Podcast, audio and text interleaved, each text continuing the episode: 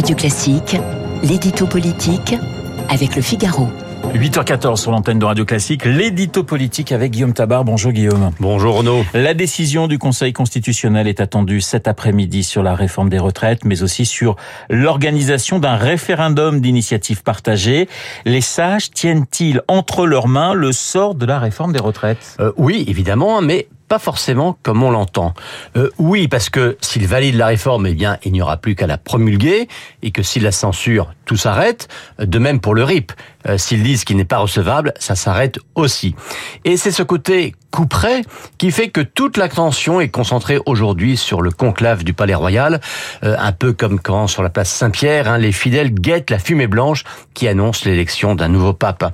C'est, je pense, la première fois dans l'histoire du Conseil constitutionnel qu'une de, qu'une de, ces, de ces décisions pardon, fait basculer les chaînes d'infos de télé en journée spéciale. Oui, mais pas comme on l'entend, disiez-vous. En quoi alors le Conseil constitutionnel ne décide pas de l'avenir des retraites? Eh bien, c'est qu'il ne tranche pas sur le fond.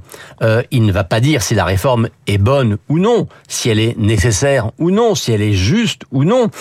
Il dit juste, et ça n'est déjà pas rien, si le texte qui leur a été transmis, celui qui a été voté en commission mixte paritaire, est conforme ou non au texte de la Constitution.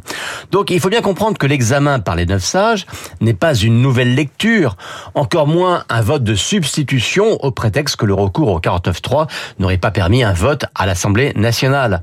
Euh, comme le dit dans l'opinion euh, Noël Lenoir, hein, ancienne ministre et qui fut membre de ce Conseil, euh, le Conseil constitutionnel n'est pas une chambre législative de rattrapage. C'est important quand même de le rappeler. Hein. Il fait du droit, il ne fait pas de la politique. Et pourtant, n'est-il pas composé en grande partie d'anciens responsables politiques Si, c'est vrai. Hein. Il y a cinq anciens parlementaires sur neuf, euh, dont deux anciens premiers ministres, Laurent Fabius et Alain Juppé. Et oui, les neuf membres sont nommés par des autorités politiques. Les présidents de la République, du Sénat et de l'Assemblée nationale. Mais d'abord, il y a quand même des alternances possibles pour ces trois fonctions. Euh, et ensuite, le renouvellement euh, fait que euh, qui a lieu tous les par tiers, tous les trois ans, fait qu'il y a un roulement aussi qui en tient compte.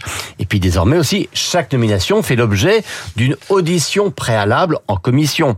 Donc, il est difficile d'avoir une coloration militante et unilatérale. Et puis surtout quand on principe même d'avoir des personnalités disposant d'une légitimité politique.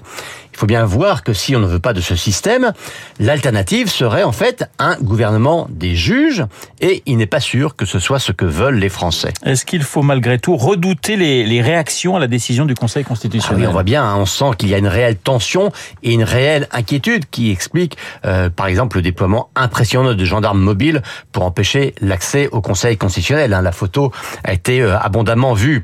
On sait d'avance que des opposants à la réforme des retraites vont contester la décision des sages si elle n'est pas conforme à leur vision. Et euh, le ministre, le ministère de l'Intérieur redoute une poussée de violence ce soir. Et au passage, ça en dit quand même long sur une logique euh, qui va jusqu'à délégitimer totalement l'état de droit si on n'est pas d'accord avec son opinion. L'édito politique signé Guillaume Tabar.